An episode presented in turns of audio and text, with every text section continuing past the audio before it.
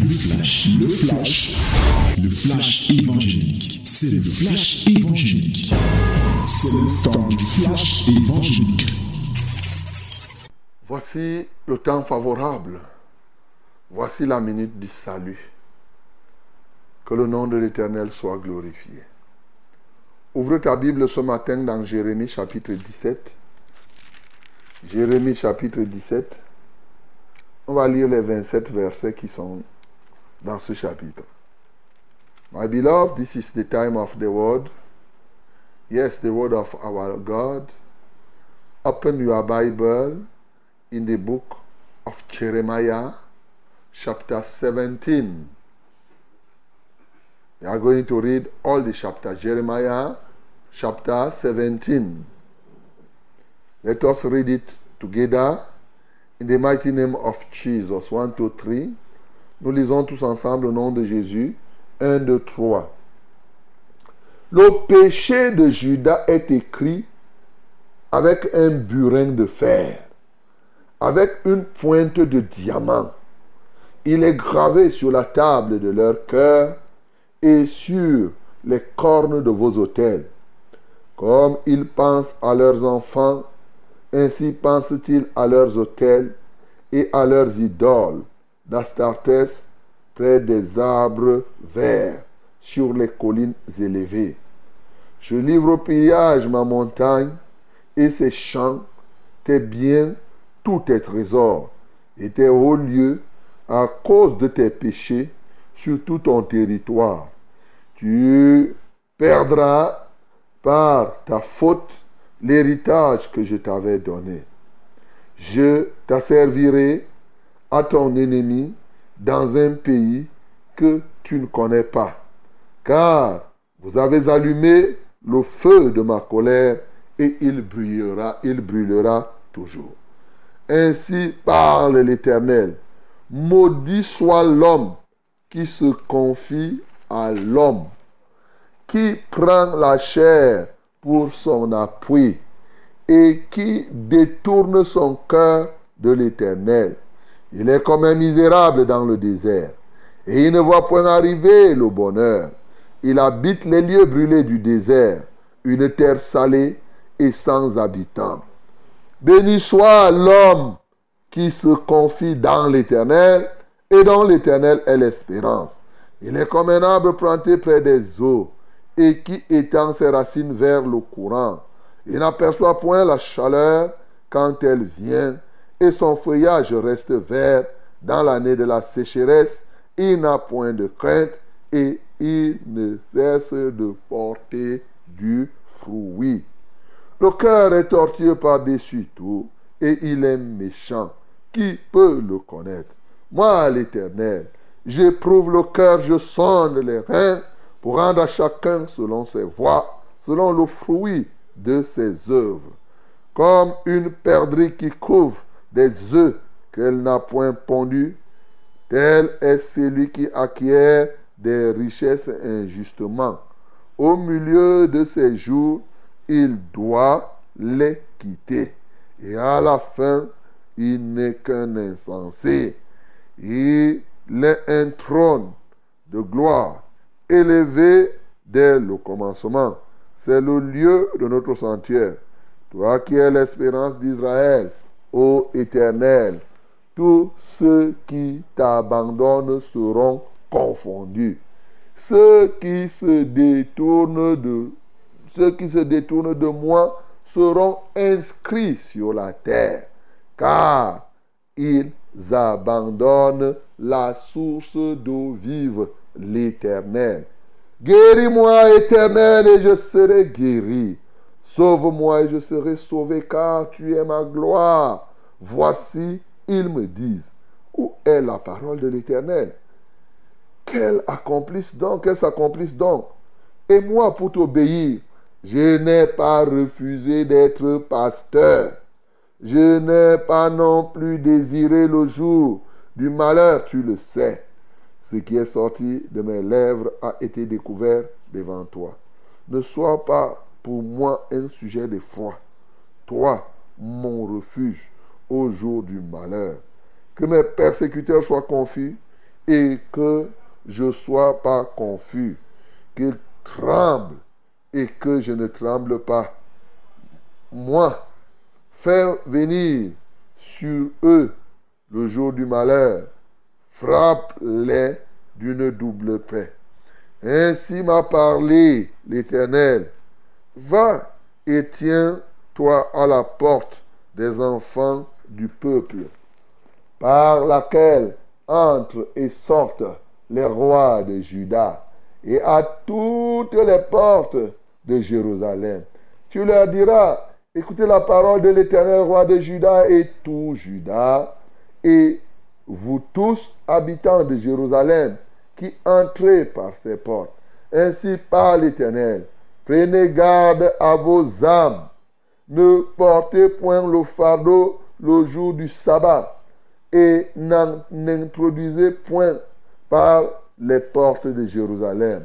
Ne sortez de vos maisons aucun fardeau le jour du sabbat, et ne faites aucun ouvrage, mais sanctifiez le jour du sabbat, comme je l'ai ordonné à vos pères. Ils n'ont pas écouté, ils n'ont pas prêté l'oreille, ils ont raidi leur cou pour ne point écouter et ne point recevoir instruction. Si vous m'écoutez, dit l'Éternel, si vous n'introduisez point de fardeau par les portes de cette ville le jour du sabbat, si vous sanctifiez le jour du sabbat et ne faites aucun ouvrage de ce jour-là, alors entreront par les portes de cette ville les rois et les princes assis sur le trône de David, montés sur des chars et des chevaux. Eux et leurs princes, les hommes de Juda et les habitants de Jérusalem, et cette ville sera habitée à toujours. On viendra des villes de Juda et des environs de Jérusalem, du pays de Benjamin, de la vallée de la montagne et du Midi, pour amener des holocaustes et des victimes, pour apporter des offrandes et de l'encens, et pour offrir des sacrifices d'action de grâce dans la maison de l'Éternel. Mais si vous n'écoutez pas quand je vous ordonne de sanctifier le jour du sabbat, de ne porter aucun fardeau, de ne point en introduire par les portes de Jérusalem le jour du sabbat, alors j'allumerai un feu aux portes de la ville, et il dévorera les palais de Jérusalem et ne s'éteindra point. Amen. Ok, bien-aimés, voici la parole de ce matin. Et d'entrée de jeu, nous devons lever l'équivoque sur le sabbat, parce que souvent aussi, c'est des petits points d'ombrage.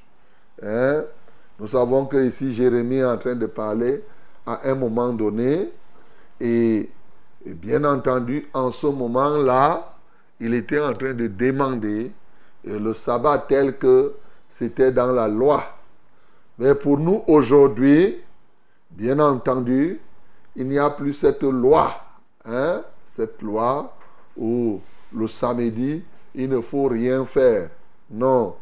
Pourquoi cette loi, même comme il y en a qui n'ont pas compris cette parole, oui, aujourd'hui, nous sanctifions le Seigneur tous les jours, sont sanctifiés parce qu'il nous a donné tous les jours pour pouvoir adorer notre Dieu. Nous voyons cela dans le livre de Luc.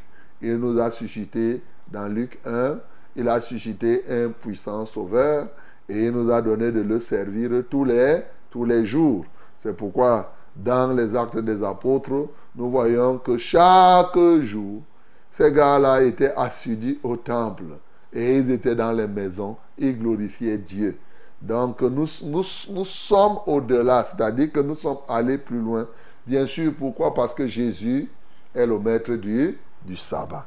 Donc voilà pourquoi aujourd'hui, tu ne peux pas croire que tu vas servir Dieu seulement comme avant le samedi. Non, tu sers Dieu tous les jours. La preuve, je viens ici, fraîche rosée lundi, mardi, mercredi. On va à la réunion le jeudi, le vendredi, le culte se fait, ainsi de suite. Alors qu'avant, on attendait le samedi pour faire telle ou telle autre chose. Donc, mes bien-aimés, et pour terminer, ça c'est une parenthèse. Sabbat signifie repos.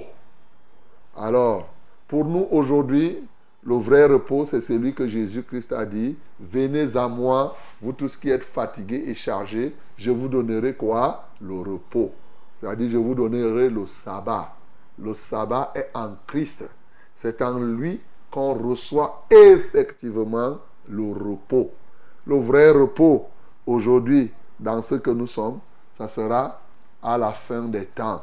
C'est-à-dire, quand Jésus viendra te chercher, si du moins tu seras parmi ceux qu'il va prendre, alors tu auras le repos éternellement. C'est là le vrai sabbat. C'est le sabbat éternel qui se trouve en Jésus-Christ. Donc, bien aimé, c'était une parenthèse. Mais c'est une parenthèse très très importante, parce que pour que tu aies ce repos, la première partie de la lecture t'intéresse. Il a dit qu'il y a des gens ici dont le péché est écrit avec une pointe de diamant. C'est-à-dire que c'est marqué dans leur vie. C'est incrusté en toi. Mais un péché, lorsque le péché est incrusté en toi, il n'y a que Jésus, encore Jésus. Quand tu crois en lui, il n'y a que lui pour te séparer du péché. Comme on a chanté là tout à l'heure, il a pris tes péchés sur lui. Il a été jugé à ta place, afin que toi tu puisses avoir la vie et la vie éternelle. Mais Judas n'avait pas compris qu'il devait se tourner vers le Seigneur et que la solution ne viendra que de Dieu et de Dieu seul.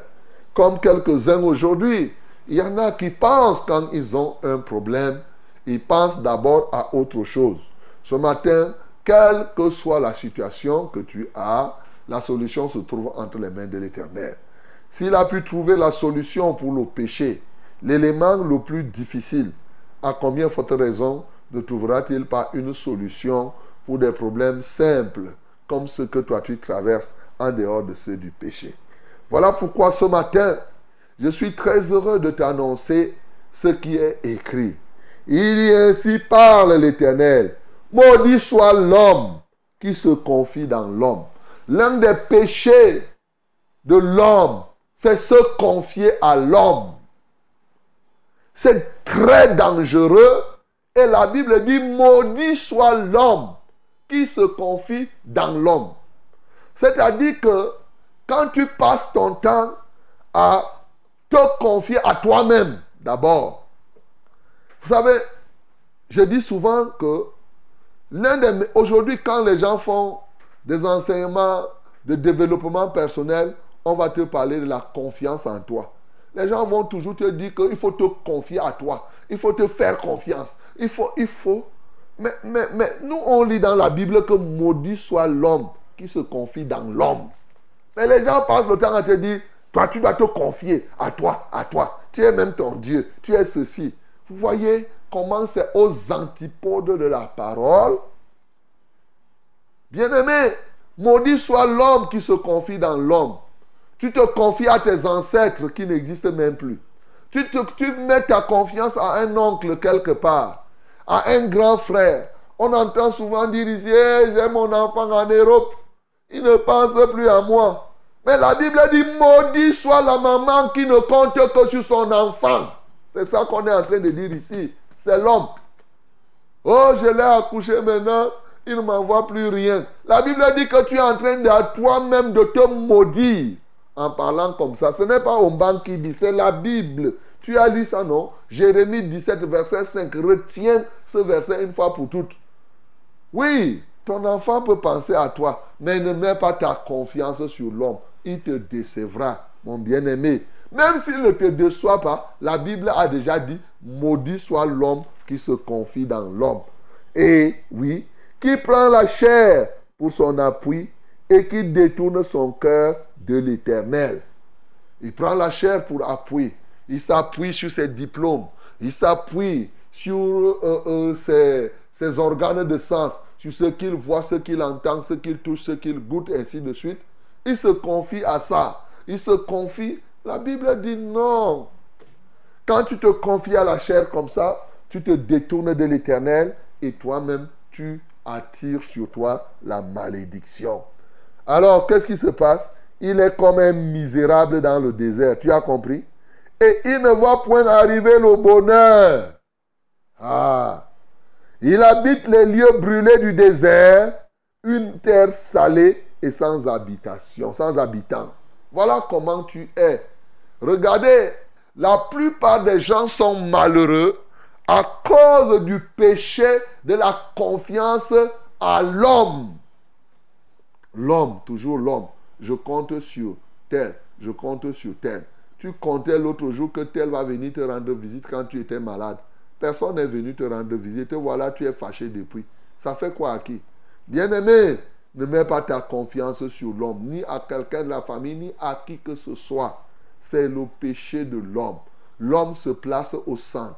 Soit il se fait confiance tellement qu'il oublie Dieu. Il y en a qui se font tellement confiance qu'ils ont fini par dire que c'est eux-mêmes qui sont leur Dieu. Bien-aimé, de telles personnes, la Bible réserve quelque chose. La Bible dit que ceux qui se détournent de moi seront inscrits sur la terre. Alléluia, j'aime ce verset. J'avais à un moment beaucoup prêché sur ces versets. Ceux qui se détournent, hein? Je suis en train de lire le verset 13 dans sa partie B. Ceux qui se détournent de moi seront inscrits sur la terre, car ils abandonnent la source d'eau vive, l'Éternel. L'Éternel est la source d'eau qui donne la vie. Quand tu te détournes de l'Éternel, mais qu'est-ce que tu veux encore, mon bien-aimé? Qu'est-ce que tu veux? Tu as te détourné de la source qui donne la vie. Tu ne peux aller que vers la source qui donne la mort. Tu te détournes de la source du bonheur.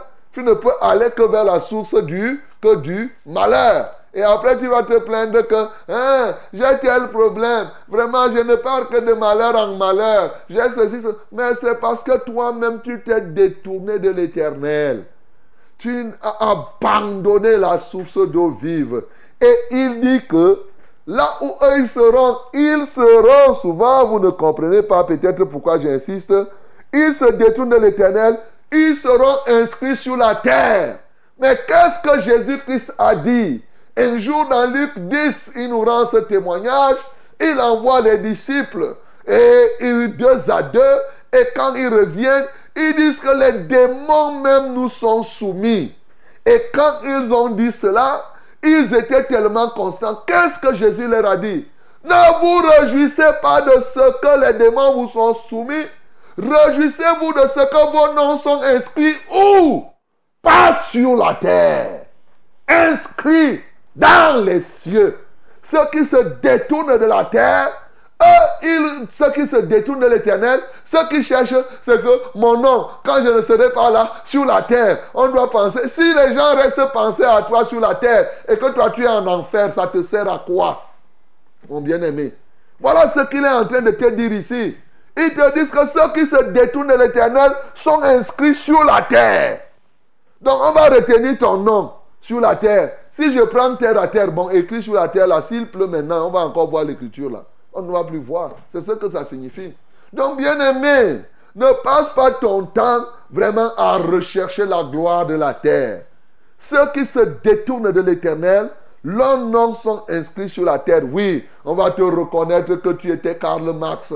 Tu avais lancé l'ouvrier du monde entier, machin. On va retenir que tu étais un grand historien, Magellan. Tu as fait le tour du monde. Et puis, pendant ce temps, tu souffres atrocement dans les temps ardents de feu, mon bien-aimé. Voilà pourquoi la Bible te dit, béni soit l'homme qui se confie dans l'Éternel. Alléluia. Tu es béni, mon bien-aimé. Toi qui te confies à l'Éternel. Je dis que tu es béni. Quiconque se confie à l'Éternel est béni. C'est totalement, c'est diamétralement opposé, comme l'Orient est opposé à l'Occident. Celui qui se confie dans l'homme est d'un côté et celui qui se confie à l'Éternel est de l'autre côté. Oui, béni soit l'homme qui se confie dans l'Éternel et dans l'Éternel est l'espérance. Ce matin, que l'Éternel soit ton espérance. Confie-toi totalement à l'Éternel. Il mérite cette confiance.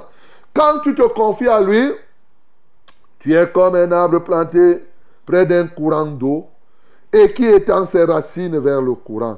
Il n'aperçoit point la chaleur quand elle vient. Tu comprends ça? Quand tu fais confiance à l'Éternel et que véritablement les problèmes arrivent, toi, ça ne te dit pas grand-chose parce que tu es avec l'Éternel.